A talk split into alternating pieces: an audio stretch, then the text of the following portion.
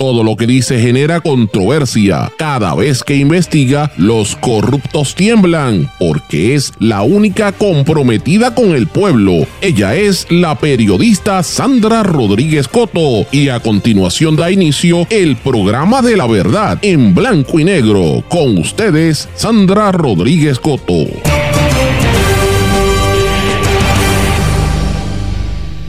Comenzamos el año identificando la propaganda para que no lo engañen. Bienvenidos a su programa en blanco y negro con Sandra para hoy martes 2 de enero de 2024. Les saluda Sandra Rodríguez Coto. Identificando la propaganda. Esta es la nueva sección de este programa donde vamos a desmontar las mentiras para que usted no se confunda con la información. La policía anunció que este año inició con cero incidentes por balas perdidas y muertes por pirotecnia, pero el mismo centro médico los desmiente. Prepare su bolsillo. El año empieza con un alza en los peajes. Departamento de Justicia gana 340 millones de dólares en pleitos antimonopolísticos. Vienen muchos independientes, además de Adanora y de Eliezer Molina. Vamos a hablar de esto. Para entender el radicalismo de hoy, de derechas o de izquierdas, también vamos a hablar de eso. Casi 200 nombres vinculados al caso de Jeffrey Epstein van a ser revelados mañana por un tribunal en Nueva York. Ya lo habíamos anticipado el año pasado, pero hoy tenemos que hablarlo. En el 2024 votarán miles de millones de personas bajo la sombra de la desinformación. Y este último año, el 2023, cerró con 120 profesionales de los medios de comunicación asesinados. Vamos a hablar de estas y otras noticias en la edición de hoy de En Blanco y Negro con Sandra, la primera del año. Esto es un programa independiente, sindicalizado, significa que se transmite simultáneamente por una serie de emisoras y medios que son los más fuertes en sus respectivas regiones, por sus plataformas digitales y aplicaciones para dispositivos móviles, además de sus redes sociales. Estos medios son la cadena WIAC compuesta por WYAC 930 AM Cabo Rojo Mayagüez, WISA WISA 1390 desde Isabela, WIAC 740 en la zona metropolitana. También nos sintonizan por WLRP 1460 AM Radio Raíces, La Voz del Pepino en San Sebastián, por el X61 que es el 610 AM 94.3 FM Patillas y todo el sureste del país y desde Ponce para todo Puerto Rico por WPAB 550 AM y ECO 93.1 FM que se escucha en todo el país. Además nos sintonizan por mundolatinopr.com y una vez salimos del aire estamos en todas las plataformas de podcast, pero vamos de lleno con los temas para el día de hoy. En blanco y negro con Sandra Rodríguez Coto.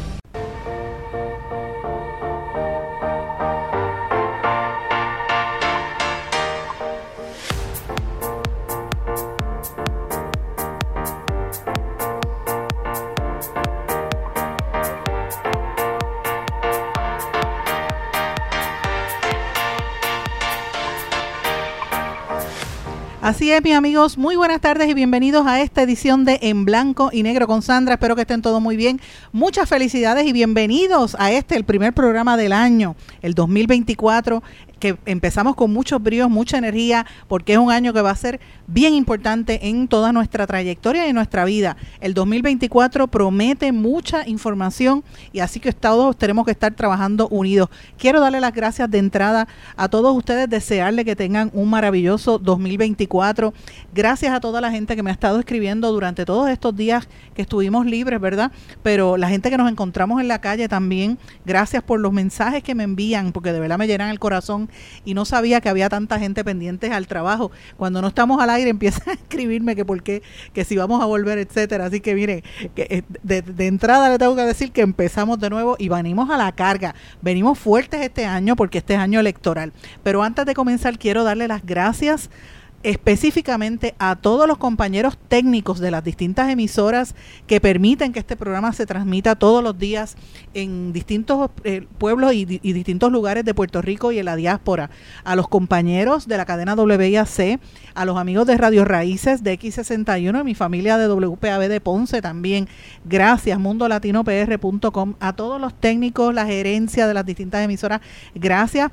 Me comprometo porque este año va a ser bien fuerte y vamos a hacer una ronda, ¿verdad?, visitas por las distintas emisoras y vamos a transmitir también en cada una de ellas. Tengo unos planes bien interesantes para este año, porque como es año de elecciones, tenemos que ver qué está pasando alrededor de Puerto Rico. Así que poco a poco les voy a ir diciendo cuáles son los proyectos que tenemos para este año. Pero como estamos comenzando un año electoral, quiero decirles a todos ustedes que eh, va a ser mucho el trabajo en, en los días pasados, antes de que terminara el año, me dio con hacer un, recuento, ¿verdad? Ustedes saben que publicamos, para los que no lo sepan, lo reitero, esos fueron los temas de las últimas semanas donde habíamos estado hablando del estudio de tendencias de mercado y, preparamos como un libro de casi 60 páginas eh, por internet que está disponible a la gente que nos sigue en la plataforma de Substack. Lo vamos a, lo hemos compartido también por, por WhatsApp para la, la gente que lo pueda ver sobre las tendencias y lo que se vaticina para este año en los medios de comunicación. Pero los días antes dije, bueno, déjame revisar qué, cuáles fueron las noticias exclusivas que nosotros trabajamos aquí el año pasado. Y fueron tantas y tantas noticias que tuve que reducir y dije, bueno, no puedo, tengo que escribir algo de esto y tengo que sacar un video y preparé como un, reel para las redes sociales y lo resumí como en, en 27, 28 noticias, pero realmente fueron muchísimas más, fueron más de 60 noticias que nosotros lanzamos como exclusivas en este medio, que luego se convirtieron en noticias que sigue siendo primer, primera plana y que se han ganado premios compañeros de la televisión y de la radio y de otros medios, ¿verdad? Incluyendo hasta el Centro de Periodismo Investigativo y los canales de televisión que han estado dándole seguimiento a temas que rompen aquí primero en este programa. Así que este año lo vamos a decir de lleno porque es que hay que la gente tiene que recordar dónde surgen los temas y, y esto viene porque ustedes nos envían información y ustedes están pendientes. Todo lo que nosotros publicamos aquí en este programa siempre es información que viene directamente de ustedes, nuestros amigos Radio Escuchas. Pero voy, si me da el tiempo, voy a hablar un poquito de eso hoy más, más adelante para hacerle un resumen, ¿verdad? Pero tengo tanto contenido comenzando el año que quiero compartir con ustedes y de hecho me estoy comprometiendo a que voy a empezar una sección nueva que ya, ya mismo usted va a escuchar de qué se trata. Es más, déjame ponerle un poquito de música porque es que tengo que compartirla para que usted entienda de qué se trata porque esto es algo sumamente grande para mí, importante por demás.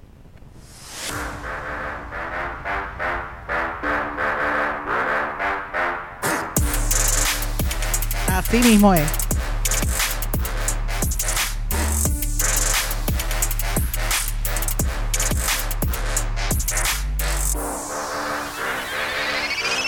Identificando la propaganda. Señores, cuando ustedes escuchan esta música, Action Urban Trap, que es este un hip hop ahí medio interesante, usted sabe que vamos a hablar de cosas para que usted vaya identificando cómo lo quieren engañar y usted pueda identificar qué es la propaganda y no se deje coger de tonto. ¿Qué es la propaganda? Para el que no lo sepa, yo voy a ir rápido y lo voy a decir inmediatamente. La propaganda es una forma de transmitir información que tiene como objetivo influir en la actitud de una comunidad con respecto a alguna causa o alguna posición que haya. Se presentan argumentos sobre un tema y esa usualmente repetida y repetida y repetida para que usted se, se crea que esa es la realidad, ¿verdad? Y, y lo, lo, considere como si fuera la verdad. El significado de la propaganda, pues obviamente es, es parte de un proceso de comunicación, pero el que sabe de comunicación sabe que la, propaganda es una comunicación en una sola vía. Usted envía un mensaje, pero el público no tiene, o el que lo recibe, no tiene manera de refutar y, y, y de contestar, ¿verdad? Porque la propaganda lo que quiere es engañarlo, decirle medias verdades, confundirlo. Y esto es bien importante que usted esté claro con esto de la propaganda, mis amigos, porque estamos en año electoral y la divulgación de las ideas y de las informaciones y de las noticias precisamente viene por eso. Y esto es parte de lo que mucha gente, ustedes saben que llevamos años hablando de estos temas y a los que no lo sepan también lo voy a resumir también brevemente. Hay unas estrategias que ya el, teórico de la comunicación, Noam Chomsky, lo ha dicho múltiples veces. Yo he escrito mil artículos sobre ese tema y lo hemos hablado 20 veces en este programa sobre lo que él llama las estrategias de manipulación mediática, que son como los políticos y los gobiernos te dicen las cosas, ¿verdad? La estrategia, mediante una estrategia para confundirte. La estrategia de la distracción, que es que te dicen algo para que tú te entretengas con un tema mientras están haciendo otra cosa por el lado y de momento te sorprende, ¿verdad? O te crean, número dos, te crean problemas y después te ofrecen unas soluciones, ¿verdad? Te, eh, como hoy que nos, nos, enteramos que viene, eh, ya es evidente, prepárese porque viene un alza en los peajes y después te dicen que eso es una solución para resolver los problemas de las carreteras, ¿verdad? La otra es la estrategia de la gradualidad, que te van diciendo las cositas poco a poco para que te vayas adaptando al golpetazo con el que te vienen, ¿verdad? La estrategia de diferir que es que a veces te dicen cuando te van a presentar una noticia que es impopular o que es dolor, te dicen que es algo doloroso, pero que es necesario, que tienes que hacerlo, eh, eh, tienes que pagar más impuestos, pues mira, pero es doloroso porque en el, en el futuro vas a estar mejor. esa es la manera en que te lo dicen, ¿verdad? También dirigirse a ustedes como si ustedes fueran niños de tres o cuatro años y los tratan como si fueran niños eh, ignorantes. Y es una forma de discurso que se utiliza para engañar, ¿verdad? Al espectador, pensando que no tiene educación o que no es una persona inteligente, una falta de respeto a mi juicio, porque los tratan como si fueran criaturas, ¿verdad? Eh, y también mantener al público en la ignorancia y en la mediocridad. Mientras estemos hablando de, cosas light, nos espetan por el lado noticias y cosas importantes. La número 8, estimular al público, esa la de mantener en la ignorancia y la mediocridad, es la número 7. La número 8, estimular al público a ser complaciente con esa mediocridad. O sea, mientras más estúpido, vulgar e inculto sea el país, mejor para los políticos. Y en este programa nos vamos a combatir eso. Usted no puede ser ni estúpido, ni vulgar, ni inculto. Y el político que pretenda tratarlo usted de esa forma, usted tiene que pararlo, porque no puede ser. El pueblo tiene que ser inteligente para no dejarse pasar gato por liebre. Lo mismo pasa con la estrategia de reforzar la autoculpabilidad. Ah, que esto nos pasa porque tú votaste por esos políticos. No, no, no, no. Ah, eso te pasa porque el pueblo no mira, no, no mira. Eh, no, no, no. Aquí hay una responsabilidad compartida. Sí, el elector tiene que saber escoger, pero el político se, se debe al pueblo. Así es que no esto es una, no es para que usted se siente culpable. Y la número 10, que es la estrategia de decir que conocen a los a los individuos mejor de lo que usted mismo se conoce y que por eso le van a respetar todo lo que viene en camino. Pero señores, eso sí que no. Así que esa, dándole esas estrategias, ¿verdad? Como le llama Noam Chomsky, a cómo los gobiernos utilizan la información, quiero comenzar con un tema que eh, a mí me parece que con esto podemos empezar el año como el mejor ejemplo de todo. Y yo digo, ¿por qué tienen que venir con los embustes? Suave con los embustes, señores. Ayer y antes de ayer la policía anunció que el año 2024 había iniciado con cero incidentes de balas perdidas y por muertes por pirotecnia. Y ponen al jefe de la policía, Antonio López, el comisionado de la policía, Antonio López Figueroa, a hacer ese papelón innecesario diciendo que el año nuevo comenzó sin incidente alguno producto de las balas perdidas y que eso es el esfuerzo de la policía y que no ha pasado nada, etcétera, etcétera, etcétera, y que no se registraron muertes por pirotecnia. Mire, a las pocas horas, la misma prensa fue a entrevista en el Centro Médico de Puerto Rico y el director de la sala de emergencia de ASEM y el director de ASEM, de la Administración de Servicios Médicos, le confirma que habían cinco heridos de bala y cinco por pirotecnia en la despedida de año. O sea, fíjense cómo se desmonta una mentira, cómo le pretenden eh, llevar al pueblo un mensaje que es incorrecto para decir que la policía trabajó de más. Mire, si hay muertos, los hay, diga la verdad. El pueblo se va a enterar como quiera, porque entonces hay un doble discurso. Eh, la policía tratando de hacer un, un espectáculo diciendo que están trabajando y usted sabe que los tiroteos estaban en la calle. Han matado unos cuantos en Bayamón, en la misma el primer tiroteo fue de carro a carro en Bayamón y en todo Puerto Rico. Así que, y también la cuestión del, de, la, de la pirotecnia, eh, que quizás no fue como otros años, ¿verdad? Pero, pero de que había, claro que había, y que hubo una, unos momentos donde eh, ¿verdad? Aquí se incautaron unas grandes cantidades de pirotecnia, pero obviamente hay gente que, que desde Nochebuena hasta, bueno, estaba diciendo Israel Ayala, el, doctor Israel Ayala, que era mi vecino, que él es el que está en centro médico, y él dice, mira, desde Nochebuena hasta ayer, habían por lo menos ocho pacientes por haberse afectado por, por la cuestión de, de la pólvora y la pirotecnia. Así que, por favor, el, el, que esté asesorando en comunicación al, al, jefe de la policía no lo ponga a hacer estos papelones, porque esto es parte de la estrategia de propaganda. Así que, señores, como les dije, cuando usted escuche esta musiquita, que yo la voy a poner, déjeme ponerla otra vez. Esa. Ya usted sabe. Vamos a hablar de las estrategias de propaganda y de cómo el gobierno está tratando de meterle gato por liebre. Si usted sabe de algún efecto, ¿verdad? alguna noticia de que estén tratando de cogerlo de lo que usted no es, me escribe a través de las redes sociales o a través del correo electrónico en blanco y negro con sandra arroba gmail.com. Pero como les dije, entre las cosas que viene este año hay muchas noticias, es año electoral, ya usted sabe todo lo que viene, ¿verdad? Pero este año también empieza con nuevos aumentos en las tarifas de los peajes. Y usted tiene que saberlo porque eso viene, ya eso se sabía. Inicia el, 20, el 20, 2024 con los aumentos en las tarifas en todo Puerto Puerto Rico. Y esto pasó igual que en el año 2023. La Autoridad de Carreteras y Transportación recordó que a partir de ayer, del, ayer lunes, eh, que fue el primer día del 2024, todos los vehículos que transiten por las autopistas PR20, PR52, PR53, la PR66, la ruta 66, van a pagar un costo más alto en las tarifas de los peajes en esa zona. Y, y usted va a decir, ah, bueno, pues no, pues te tienes que ir, si, no quieres pagar el peaje, te tienes que ir por otra carretera que está posiblemente rota, que tienes que coger luces y que te tardas más. Pero esa es la realidad, que lo han estado haciendo. El aumento en el cobro establecido en el plan de ajuste de la, fiscal de la Autoridad de Carretera fue aprobado a finales del año, del año 2022 y va a ser revisado todos los primeros de enero hasta el año 2051. Así que nos vamos a tener que chupar esta, porque esto es parte de la deuda que nos espetaron todos estos gobiernos que, que nos endeudaron hasta más no poder, hasta el año 2051. Así que ya usted sabe, estamos en el 2024, nos falta todavía. Y esto pues, obviamente, en alguno de estos, ellos dicen que, que con estos, con estos arreglos pues han logrado bajar la deuda y aumentar el presupuesto ¿verdad? de la autoridad de carretera, pero eso es chévere para la agencia, pero para usted que esté escuchándome, el consumidor lo tiene que sentir en el bolsillo. E imagínese, este, las plazas de peajes en la ruta 66, en, la, en, en, Carolina, la rampa Carolina Norte, la rampa Carolina Sur, Río Grande.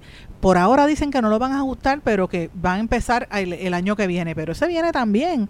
Este, y esto es parte de desde que pues Metropistas está a cargo de ese contrato a través de una alianza público-privada que la va a estar manejando por 40 años. Así que ya usted sabe, 2.850 millones de dólares es el contrato que tiene la autoridad de carretera con esta compañía y este Metropistas aplicará el incremento de las tarifas de peaje cada primero de enero según establecido en ese contrato y como parte del recobro que recae en los residentes. O sea que usted y yo lo vamos a pagar cada, vez que pasemos por un dichoso peaje de esto. Y ahora como son electro, eh, no es como antes, que usted, usted se acuerda de los peajes de antes que tiraban en la pesetita y caían como en una canasta, eso era como cosa de antaño. Ahora no, ahora te en el sello y ya tú sabes, te fastidiaste. Vas de camino y ahí te espetan lo que te toque. Y eso es parte de lo que nos va a, a tocar este año, así que prepárese. Y recuerde que este año, hay, con las situaciones que están pasando a nivel internacional, que es importante que lo estemos viendo, recuerde que el, va a haber un alza en los costos de todo en la vida, todo va, a aumentar el valor y, pues la, el costo de vida en Puerto Rico está cada día más difícil, así que prepárese porque este año no va a estar fácil. Pero entre las buenas noticias que también con la que empieza este año, el Departamento de Justicia anunció que terminó el 2023 y empieza el 2024 con 340 millones de dólares que acaban de recobrar producto de múltiples pleitos legales que ellos estuvieron incoando eh, contra empresas multinacionales en representación de los derechos de los puertorriqueños. Esto lo dio a conocer el secretario de Justicia Domingo Emanueli eh, y dijo que fue a través de la Secretaría de Asuntos Antimonopolísticos que enfocaron todos esos esfuerzos y que han, eh, ¿verdad? han incurrido en demandas por prácticas engañosas que hasta el presente le han generado eso. 300, en realidad son 344 millones 557 mil 580 dólares, que son ingresos nuevos para el gobierno y esa, eso se va a ir recibiendo por etapas, ¿verdad? En la medida en que los pleitos se mantienen activos y se van a ir acordando. Entre estos pleitos, para que usted tenga una idea, está el pleito de, la, de los opioides, de la epidemia de opioides, que Puerto Rico se unió esos pleitos, y el de los fabricantes de los cigarrillos electrónicos también. Eh, se informó que la Secretaría de Asuntos Monopolísticos representó al gobierno en el pleito contra los fabricantes de insulina, que fue contra la farmacéutica Eli Lilly, Eli Lilly eh, and Company, Eli Lilly Export, Novo Nordisk, Sanofi Aventis y los eh, PEBM, los Pharmacy Benefit Managers, Express Script, Caremark Health, eh, Caremark PCS Health, Caremark Puerto Rico y Optimum RX por haber, creo que Caremark, si no me equivoco, es el de las, de las cadenas de tiendas de farmacia, y Optimum RX que incurrieron en prácticas comerciales injustas y engañosas y elevaron el precio de los medicamentos ilegalmente durante la década pasada hasta 1.200 dólares por encima del costo que se supone que tuviesen los medicamentos. Y como ellos controlan la, mayor parte del mercado en Estados Unidos, eso se veía reflejado en Puerto Rico, así que el país va, Puerto Rico va a estar recibiendo 200 millones de dólares mediante el anuncio que se hizo con un acuerdo con Johnson Johnson y otros distribuidores como Amerisource, Virgin, Cardinal Health, McKesson y otros que van a que ya desembolsaron 26 mil millones en toda la nación americana y Puerto Rico va a coger de esos chavitos una parte. Eh, también va a recibir otros 200 millones, eh, ya, ya dije, de, con, ese, con ese acuerdo, pero van a aceptar, eh, las empresas aceptaron transigir las demandas con los gobiernos estatales. En algunas Puerto Rico se tardó en entrar, pero finalmente lo hizo. Y el anuncio eh, se hace, ¿verdad? Puerto Rico, a mí me parece que esto es importante, sobre todo en el tema de los opioides, que es un tema tan conflictivo en los Estados Unidos que ha provocado tantas enfermedades y muertes de pacientes y de personas que se, ¿verdad? Se, ponen adictos a esa droga. Ahora mismo los, los muchos de los confinados en Puerto Rico eh, pues están sufriendo esta situación también allí. Así que esto es parte del problema eh, y todavía continúa. También se dio a conocer que Puerto Rico está recibiendo 7 millones adicionales para contrarrestar el, eh, los efectos del uso ilegal de los cigarrillos electrónicos entre niños. Y ahí, pues Puerto Rico se unió a otra demanda en la que habían cerca de 34 estados y territorios. Y esto es importante también, se menciona eh, una demanda por fraude y prácticas engañosas contra Navient Solutions, que es el lo que antes era Sally May, los que daban los préstamos estudiantiles, pues aquí 20.000 estudiantes de Puerto Rico obtuvieron servicios de Navient y eh, les obligaron a cancelar cerca de 12 millones en deudas y, y, en intereses acumulados, así que por lo menos pues los estudiantes lograron eh, prevalecer y eliminar esas, esas deudas importantes. Así que lo planteo porque me parece que esto es algo sumamente importante, es una noticia que va a generar, eh, a mi juicio, ¿verdad? datos eh, que yo creo que hay que mirarlo con detenimiento. Pero no es el único tema que quería traerles para hoy. Ayer estuve viendo un dato que me comprometo que voy a buscar más información para ustedes. Esto lo publica mi querido amigo, el dramaturgo Roberto Ramos Perea, que dice una interesante clarificación histórica que quiero mencionarla aquí. Y los que me estén escuchando, si hay profesores, por favor escuchen esto. El Instituto Alejandro Tapia y Rivera, está, que dirige el compañero y amigo Roberto Ramos Perea, está aclarando que no fueron las hermanas del maestro Rafael Cordero Molina, las hermanas Gregoria y Celestina, las primeras maestras en Puerto Rico, las primeras maestras que eran afrodescendientes en Puerto Rico, como se ha dicho en innumerables biografías y más recientemente en una serie de libros que se han estado publicando sobre Celestina Cordero, que fue la maestra de Rafael Cordero, el primer maestro de escuela en Puerto Rico, ¿verdad? Pero él aprendió de sus hermanas que tenían unas, unas escuelas en San Juan y enseñaban a los niños de esclavos libertos, ¿verdad? Eh, y eso es parte para el año 1700 por ahí más o menos. Pero este, hasta ahora ha habido un, un esfuerzo genuino de escritores y escritoras y de, estudiado, y de estudiosos, ¿verdad? Investigadores, por rescatar esas figuras históricas, sobre todo en, en, el marco de todas estas luchas por la reivindicación y los derechos y, la, y el respeto a, la historia de las comunidades afrodescendientes. Hay un sinnúmero de escritores, yo estoy pensando en, la amiga, eh, por ejemplo, eh, eh, Yolanda Arroyo Pizarro, que ha escrito hasta cuentos basados en la, en la vida de Celestina Cordero. Han habido competencias en cuanto a esto, diciendo que ella pues, obviamente fue maestra, no estoy diciendo que no lo haya sido, pero aparentemente hay unos hallazgos que confirman que una de las primeras maestras puertorriqueñas negras era, se llamaba María Dolores Araujo, que nació en San Juan el 2 de marzo del 1755 y que era hija natural de la negra liberta Sebastiana Araujo que esta señora María Dolores Araujo instauró su primera escuela para niñas negras en su hogar y por ello recibía un salario de 20 pesos anuales, 20 pesos españoles, ¿verdad? 1755. Murió soltera a la edad de 76 años el 25 de enero del 1830, según la revista Cervantes en septiembre del 1905 que publica ese artículo. Y de las, entonces fíjate qué interesante, de las hermanas del maestro Rafael se pueden añadir que hay poquita información sobre, hay, sobre su biografía, ¿verdad? Que eh, se especula, ¿verdad?, quién haya sido, posiblemente fue Gregoria la que padeció, de las hermanas de, Rafael Cordero, padeció de demencia y que era cuidada por Rafael Cordero. Así que estoy trayendo esto porque son parte de nuestra historia, que muchos de esos documentos se han perdido, otros los están investigando ahora poco a poco, pero me parece interesante para los que me estén escuchando, si hay maestros, profesores, esto lo trajo el Instituto, eh, ¿verdad?, de, Literatura de Alejandro Tapia Rivera, voy a, me comprometo que voy a traer más información, pero quería destacarlo porque eh, un poquito de, de, historia, ¿verdad? Comenzando el año para, para picarle la curiosidad a todos ustedes. Pero tengo que hacer una pausa. Cuando regrese, vamos a hablar de las elecciones y vamos a hablar de lo que viene para Puerto Rico, que son muchísimas cosas un poquito calientes en este próximo año. En este año que empezamos ya. Voy a una pausa, mis amigos, regresamos enseguida. Esto es En Blanco y Negro con Sandra Rodríguez Coto. Esto es En Blanco y Negro con Sandra Rodríguez Coto. Y regresamos en blanco y negro con Sandra, mis amigos. Estamos a de que cierre el periodo de erradicaciones para esta contienda electoral y todavía hay un montón de problemas con el registro electrónico de electores y los partidos políticos están levantando la voz de que pueden haber imprevistos. O sea, hay quien dice que también por ahí es que vienen los graves problemas que vamos a enfrentar en la Comisión Estatal de Elecciones. Si está la percepción de que las elecciones pasadas hubo trampa, hubo alegaciones de robo, hubo eh, varios conteos a, último momento. Hubo candidatos que, que ganaban por escasos márgenes, como nunca en la historia. Pues mire, tenemos que prepararnos porque este año va a estar igual o peor porque han traqueteado con todos los sistemas de la, de, la Comisión Estatal de Elecciones. Esa es la realidad y no podemos tapar el cielo con la mano. Obviamente el Partido Nuevo Progresista sabe que gana con un 30% para asegurarse eh, por lo menos un 28% de los votos.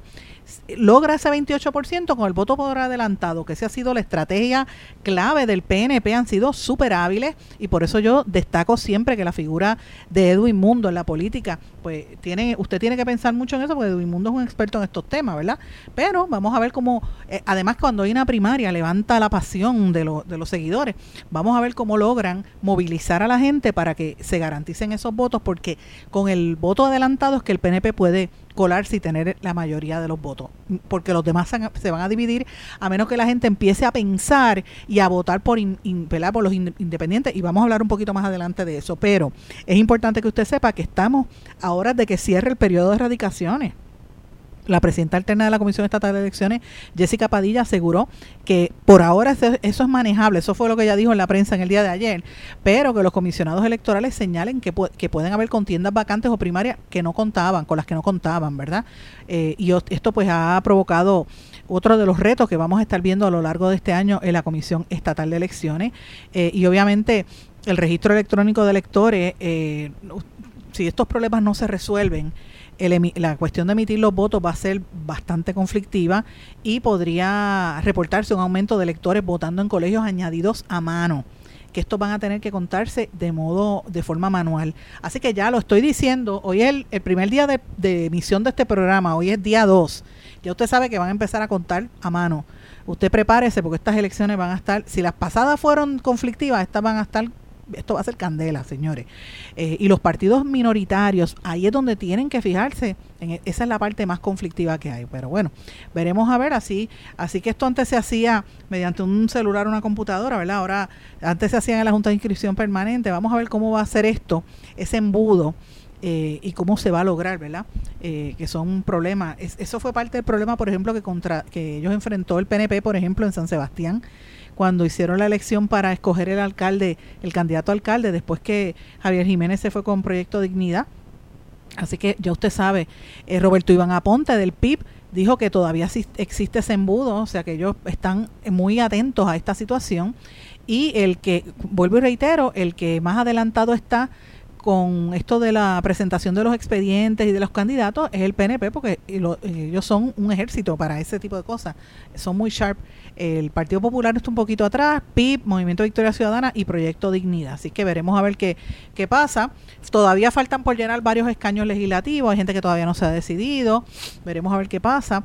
Y el, todavía, todavía no se ha anunciado quiénes son los candidatos de agua, como quien dice, que van a, a postular para que no voten por ellos. Porque recuerden que la alianza tiene a, a, Juan Dalmau como candidato a la gobernación y, el, y, y, Victoria Ciudadana tiene a Anaíma Rivera Lacen, aunque ya va en primaria junto al que era este candidato de, de Guánica, alcalde de Guánica, ustedes recordarán. Pero La realidad es que el Victoria Ciudadana tiene que postular a alguien hacia la gobernación o, es obligación, ¿verdad? Porque esto no son candidaturas coaligadas. Y lo mismo el PIB tiene que poner a alguien, aunque sea de nombre, para que nadie vote por ello, en la, en la posición de comisionado residente. Así que veremos a ver qué va a pasar. No lo, yo me imagino que no lo van a hacer hasta último momento para que no se muevan los votos y la gente no se confunda. Pero yo creo que este, ¿verdad? La Junta, la Comisión Estatal de Elecciones está pidiendo más dinero, pero yo estoy segura que eh, parte del temor que tienen los partidos es que la gente no piense y no se siente a analizar por quién va a votar. Y yo creo que ahí es donde se, ¿verdad? se, se juegan una carta y es el peligro grande que tienen los partidos grandes, el PNP particularmente e incluso el Partido Popular, porque con la juventud que uno ve y la, la molestia que hay en la calle, la inconformidad que hay con los políticos, porque eso es, eh, usted no puede negar que hay una inconformidad con los políticos de nuestro país. Pues mire, la realidad es que yo creo que estas elecciones van a ser bien interesantes. El 31 de enero se entrega los, el 50% de los endosos, así que todavía hay, hay, tiempo para que los candidatos presenten sus endosos. El 15 de febrero se entrega la otra parte restante, o sea que todavía tienen tiempo para entregar esas cantidades. Y esto lo traigo porque esto tiene que ver con los candidatos independientes que ustedes recordarán, los que siguen este programa, yo lo dije el año pasado, que iban a haber muchas candidaturas independientes este año. Por ejemplo, Pedro Cardona Roy, yo creía que se iba a postular independiente, pero se tiró por Victoria Ciudadana. Pero Eliezer Molina volvió como independiente, va como para, para la legislatura, para el Senado, que no va para la gobernación. Adanor Enríquez, que se desafilió la semana pasada del proyecto Dignidad, va a, participar de manera independiente también hacia la gobernación y esto me parece que es súper interesante. No es la primera vez que pasa porque recuerden que Alexandra Lúgaro vino, fue como independiente la vez pasada, la, vez, la primera vez, la vez anterior fue con un partido político, en el Victoria Ciudadana, pero prácticamente tuvo los mismos votos que, que sacó de manera independiente. Eh, y en las elecciones pasadas habían tres, porque estaba Eliezer Molina, estaba también eh, Manolo Sidre. Así que me parece que esto está de lo más interesante. Ahora es Adanora Enrique, que es una mujer eh, madura, con, con experiencia. Y como bien se menciona, mira, el compañero Daniel Nina tiene un análisis muy interesante que les recomiendo que lo lean en, en el post antillano, que él dice, plantea interesantes interrogantes estas candidaturas eh, y, cómo van a cambiar las reglas de juego. Él dice que Adanora Enrique no es cualquier candidata, es una mujer madura, negra, quien en las pasadas elecciones, como de hecho eso es histórico, que sea candidata a la gobernación negra, y tenemos una a la comisaría residente eh, en Washington también. Y esto pues habla mucho de cómo han ido cambiando las posturas históricas, ¿verdad? Y me parece interesante. Ojalá que traigan estos temas a discusión y pongan en el, en el potro al, racismo institucional que en, vive nuestro país. Vamos a ver si lo hacen, ¿verdad? Pero la realidad, el, el, gobernador Pierluisi había dicho en las elecciones anteriores que él era, le decían el prietito de su casa, así que utilizando ese término peyorativo, que eso fue él quien lo dijo, no lo estoy diciendo yo. Pero bueno, veremos a ver quién es quién, ¿verdad? Eh, pero es interesante porque ella en las elecciones pasadas comisionada residente, Adanora Enrique sacó muchísimos votos, sacó, sacó más votos que el doctor César Vázquez, imagínate, que era candidato a la gobernación.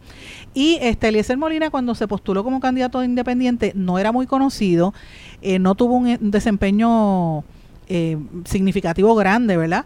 Pero de allá para acá se ha convertido en una voz de, de protesta y tiene muchísimos seguidores. Y cuando uno mira las estadísticas y los movimientos en las redes sociales, usted tiene que ver que hay unas movidas interesantes. Usted me va a decir, usted va a escuchar este secretarios de los partidos políticos diciendo, ah, no es lo mismo, si votan en las redes sociales no es lo mismo que votar en la calle, se equivoca. Hay estadísticas que te apuntan específicamente cómo se comportan los electores. Y yo las vi en las elecciones pasadas, las discutí en este programa, incluso le di los resultados de esas encuestas, donde decía que Proyecto Dignidad iba a entrar dos legisladores y que y, yo dije casi al centavo cuántos votos iban a sacar en Proyecto Dignidad y en el Movimiento Victoria Ciudadana y el PIB, que eran los partidos nuevos. Yo lo dije casi al centavo y dije cómo iba a ganar el PNP también en las elecciones pasadas. Y eso fue a base de encuestas en la red social de Facebook. Así que eh, esto vamos a estar mirándolo este año porque también eh, son sumamente interesantes, pero recuerde que esto también en el caso de la Asamblea Legislativa va a traer un, cambio interesante. Por eso es que usted ve que el Partido Popular va a tener menos candidatos al, al Senado y, al, y, a la, y a la Cámara, porque el PNP y el Partido Popular, los dos, se corren el riesgo de perder escaños y perder la mayoría, porque hay muchos candidatos, eh, se escogen 11 senadores por acumulación.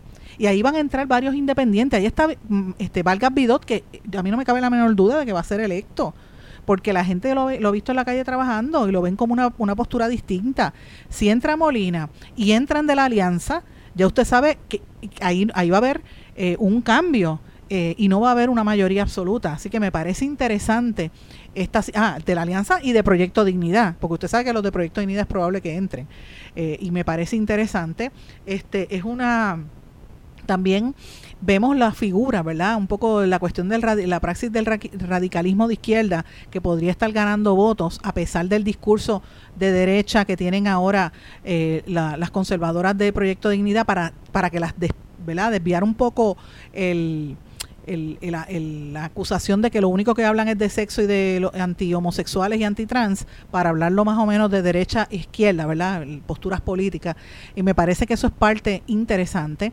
Pero yo creo que aquí va a haber una, una un, debilitamiento de algunas posturas, de algunas eh, posiciones, y lo quiero plantear porque cuando usted ve tantos candidatos independientes, ahí usted va a ver este, una, no sé, me parece a mí que, es interesante, usted va a ver un, cambio en la forma en que la gente actúa.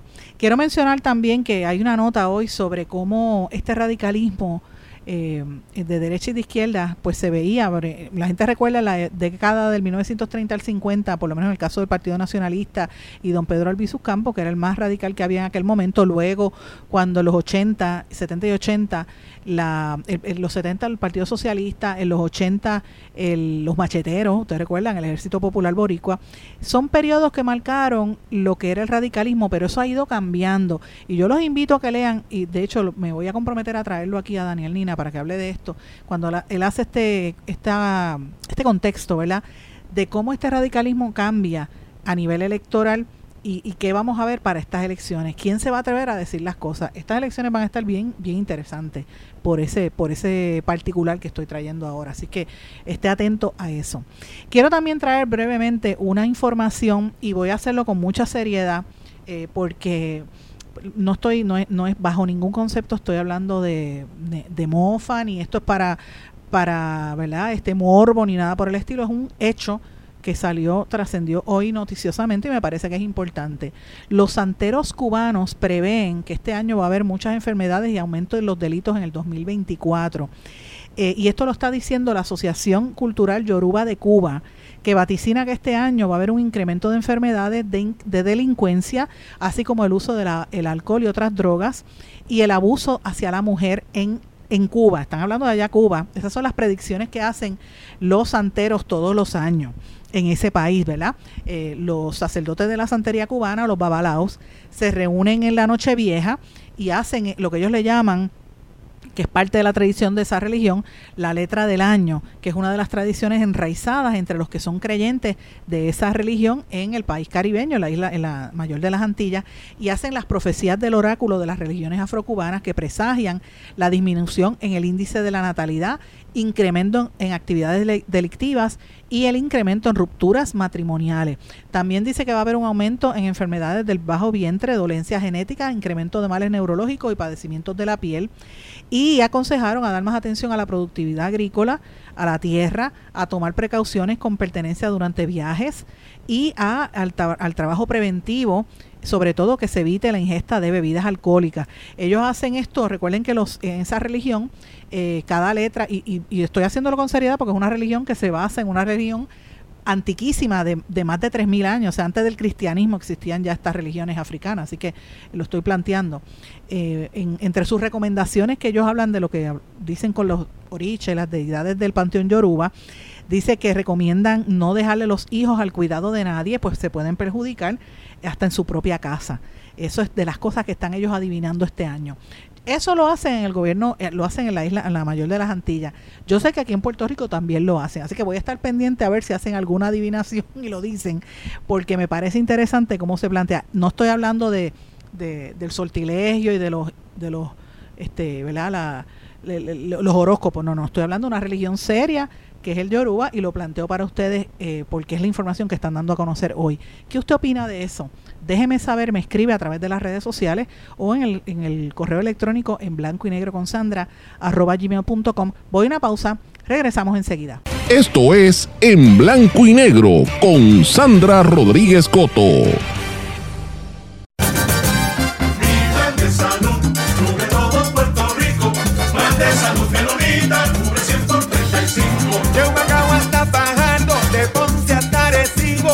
de salud menonita, cubre 100 por 35. De Santa Isabel a Caguas, de San Juan hasta y bonito.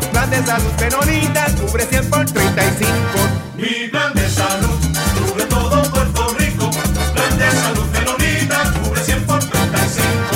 35. Quítese el dolor de cabeza con sus obligaciones de contabilidad con los servicios que presta Villalba y Villalba Company. Directo, personal y con sensibilidad humana. Lo que se busque un verdadero asesor de contabilidad para todo tipo de servicio de contabilidad, pago de IBU, pago de nómina, informes trimestrales y anuales y otros. Ofrecen servicio directo personalizado. Villalba y Villalba Company. Para orientaciones, su teléfono el 939-336-5774.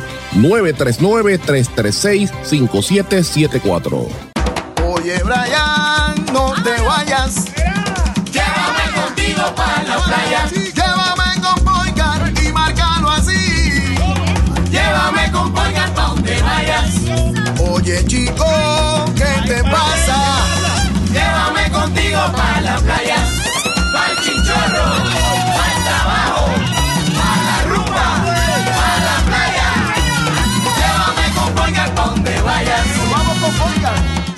Esto es En Blanco y Negro con Sandra Rodríguez Coto. Regresamos a esta parte final de En Blanco y Negro con Sandra. Bueno, mis amigos, como les dije en el segmento anterior, quería hablar un poquito sobre algo que yo lo mencioné a los que me siguen en los, en los titulares que yo hago por la mañana en la plataforma de Substack y en mis redes sociales. Yo trato de cubrir noticias de, ¿verdad? Hacer titulares de noticias de todos los continentes, no solamente Estados Unidos o quizás España, no, no, yo hablo de todos los continentes y todos los países posibles, ¿verdad? Son sobre 150 medios noticiosos que yo evalúo todos los días antes de prepararme, ¿verdad? Para estos programas. Y hay una nota que yo vengo cubriendo hace tiempo, muy interesante, y le he dado seguimiento desde que fue arrestado Jeffrey Epstein, el pedófilo este multimillonario, que después en la cárcel él dijo, me van a matar y van a decir que me suicidé. Y eso, en efecto, dicen que se suicidó y apareció muerto en la cárcel. Y eh, la que era su mano derecha, la que le llevaba las, las muchachitas, él tenía una isla aquí aquí cerca de la, en, en las Islas Vírgenes, en, en las Islas Vírgenes eh, estadounidenses, era donde tenía su una de las mansiones y ahí era donde llegaban todos estos millonarios, multimillonarios a tener relaciones sexuales con niñas y adolescentes que eran parte del tráfico humano en estas malditas redes de tráfico que hay en todo el planeta. Así que hay que decirlo, la gente poderosa está en esa. Y usted recuerda que parte, uno de sus amigos íntimos de Jeffrey Epstein era el príncipe Andrew, el príncipe Andrés, el que era esposo de Fergie en, Inglaterra, el hermano del actual rey Carlos. Por eso la ex reina, la que murió, la reina, la reina Isabel, Elizabeth, lo destituyó, le quitó todos sus títulos y lo mandó a callarse la boca porque él era amigo de Jeffrey Epstein, un pedófilo. Y eso trascendió públicamente. Y hace dos semanas en los titulares mañaneros yo les dije a ustedes, los que me siguen, eh, a, a mediados de diciembre, que había un rumor, primero que habían eh, buscado unas cajas con información en una de las islas, creo que fue en, en Santa Cruz, en la, donde está la, la, la- las propiedades que tenía Epstein, que la corte mandó a sacar unas cajas con documentos de allí y que esos nombres iban a surgir. Y ese, ese rumor se puso muy fuerte en la prensa y las especulaciones la semana de despedida de año, pero pues la gente como estaba pendiente a- al fin de año no le prestó atención. Señores, pues ya está saliendo y la información es que mañana martes casi 200 nombres vinculados al- al- a este caso de Jeffrey Epstein van a ser revelados en el Tribunal de Nueva York, que es el que está viendo este caso. Entre los nombres de gente que estaba allí era el expresidente de los Estados Unidos, Bill Clinton. Eh, así es que esto es una, esta divulgación de los nombres es fuerte porque una de las víctimas de este trata humana, Virginia eh, Giuffre, creo que es como se pronuncia, presentó una demanda por difamación contra la pareja de, de Epstein, la que está presa, Ghislaine Maxwell, que diciendo que ella como ella la difamó, pues que tenían que decir quiénes eran los nombres de los hombres que iban allí y muchos de los nombres, pues ya como dije, son conocidos públicamente, socios, empleados de la pareja, personas que volaron en los aviones y gente implicada como estos un expresidente de los Estados Unidos, que era Clinton, actores, científicos y el príncipe Andrés. Pero hay otros nombres de otras víctimas que fueron a la mansión en Nueva York, porque él tenía una villa en Palm Beach, una mansión en Nueva York, la isla privada de las Islas Vírgenes de Estados Unidos y el rancho en Santa, en, Santa Fe, California. De acuerdo a los reportes de prensa, esta mujer, Jane Doe, número 162, es una testigo que decía que tenía 17 años cuando estaba con el príncipe Andrés, con Maxwell y Jeffrey, en la mansión de Epstein en Nueva York. Y ahí estaba Bill Clinton, que en los documentos del tribunal aparece identificado como John Doe 36 y mencionado en más de 50 documentos de ese caso. Ella no ha hecho ninguna acusación contra Clinton, pero afirma haberse reunido con él en la isla privada del magnate, algo que Clinton lo ha negado, señalando que nunca la visitó. Sin embargo, los registros de vuelo personales en uno de los pilotos de Epstein mostraron que Clinton viajó, varias veces en, en el avión de Epstein, incluyendo viajes a París, en Francia, a Bangkok en Tailandia y a Brunei en los años posteriores a que él dejó la presidencia en el 2001. Luego del arresto del multimillonario en el 2019, Clinton emitió una comunicación donde decía, un comunicado de prensa, que él enfatizaba que no había hablado con Epstein en más de una década y que nunca había estado en la isla Little St. James el rancho de Epstein en, New Mexico o en su casa en la Florida y que no sabía nada sobre los crímenes que se le imputaban a este señor. Anteriormente salieron a la luz diarios de planificación de Epstein que habían sido filtrados por el Wall Street Journal y que tenían, entre otros, los nombres del director de la CIA, de la Agencia Central de Inteligencia de los Estados Unidos, William Burns, y Kathleen Rummer, que era asesora de la Casa Blanca durante el mandato de Barack Obama junto a otras figuras como Noam Chomsky, el que yo les acabo de mencionar en el segmento anterior, que es un filósofo y un teórico de la comunicación eh, en los Estados Unidos, profesor muy respetado, y el nombre aparecía también, el multimillonario Reid Hoffman y Lawrence Summers, que era, era el, eh, Hoffman era presidente de la Universidad de Harvard, y Summers era el director del Consejo Económico Nacional de los Estados Unidos. Otra gente que se dice que ha estado allí, aparte de todo esto que yo les he mencionado, Woody Allen, el director de cine que todo el mundo sabe que tiene un pasado ahí medio nebuloso, que se casó con su hijastra, una cosa, su hija, porque él conoce a Sun Ji cuando tenía ocho años. Y, ese es como, como tener, casarse con una hija, es una cosa asqueante, ¿verdad? Y con todo eso lo, lo tratan como si fuese un dios en el cine. Ahí también estaba Bill Gates, que fue presidente, fundador de Microsoft, que ahora se da golpes de pecho con la cuestión de la pandemia, y el ex primer ministro de Noruega, eh, Jagland. También estuvo el ex primer ministro de Israel, Ehud Barak, y el ex director ejecutivo de la compañía de servicios financieros Barclays, Jace Stanley. Así que estamos hablando de gente bien poderosa que tenía esos vínculos con Jeffrey Epstein y mañana esto se supone que se vea en el tribunal. Así que lo estoy planteando a mis amigos porque esto es parte de lo que se va a estar discutiendo en estos días en los Estados Unidos y es tema de mucho interés. Quiero mencionar también que se avecinan muchos retos para en, este año electoral para la democracia en los Estados Unidos, porque obviamente usted sabe que está el caso de Donald Trump, que ha pedido que se le indulte a quienes fueron enjuiciados por el ataque del, en el Capitolio en el 2000, en enero del 2021 y que insiste falsamente que las elecciones del 2020 se las robaron y que pues obviamente ahí usted ve las dificultades que él está enfrentando.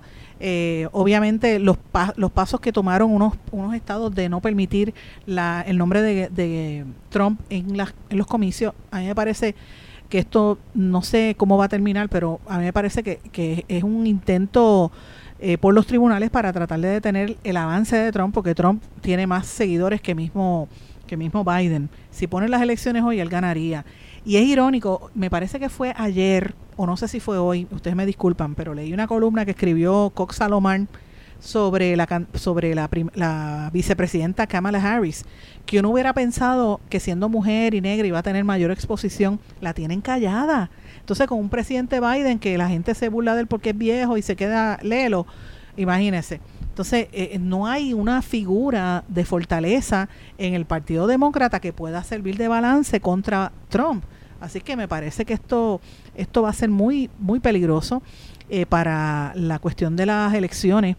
El control de las legislaturas estatales en los Estados Unidos también va a cambiar, el, va a haber un shift, va a haber una ampliación de poderes en los cuerpos legislativos y esa actitud que tiene Donald Trump que la ha adoptado en su campaña con el enfoque de que de que lo que me hagas a mí te va a pasar a ti eh, y, y, y, las acusaciones que él ha hecho a, a, contra Biden están percolando porque la gente ya se lo cree, ¿verdad?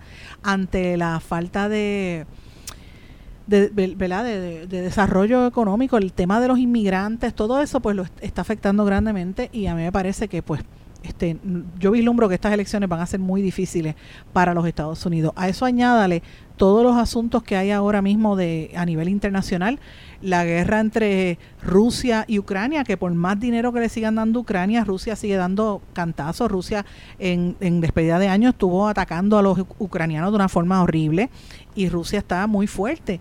El tema de los BRICS, todos esos países que están uniéndose al BRICS también es un, un, golpe contra los, los aliados de Europa y Estados Unidos. Eso no lo, puede, no lo puede tapar el cielo con la mano.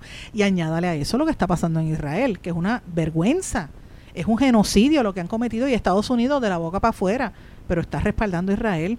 Entonces uno ve las noticias. Esta mañana yo veía un titular donde Netanyahu y el liderato de, Israel estaba diciendo que están pensando hacer un parque de diversiones, ahora están considerando hacer en las zonas de Gaza, donde sacaron a la gente de allí, y este, anticiparon que esto mínimo va a durar seis meses más los ataques y los bombardeos eh, en esa zona y que ellos van a seguir eh, bombardeando. Reino Unido dijo que iba a bombardear a los huitíes si no cesaban los ataques.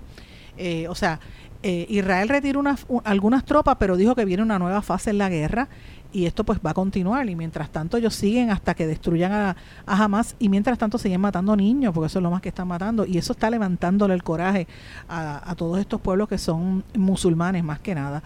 Así que esta situación tan tensa que se vive allí, con tantas muertes, pues evidentemente a quien perjudica es al Partido Demócrata y Estados Unidos tiene ahí con esos dos frentes, eh, tiene una, una situación muy débil añádale a eso tres asuntos adicionales. Añádale a eso la cuestión de la, la caravana de inmigrantes y la criminalidad en Estados Unidos. Añádale la inflación. Y en tercer lugar, y no menos importante, el fuego que hubo en la isla de Maui, que eso lo han querido tener callado.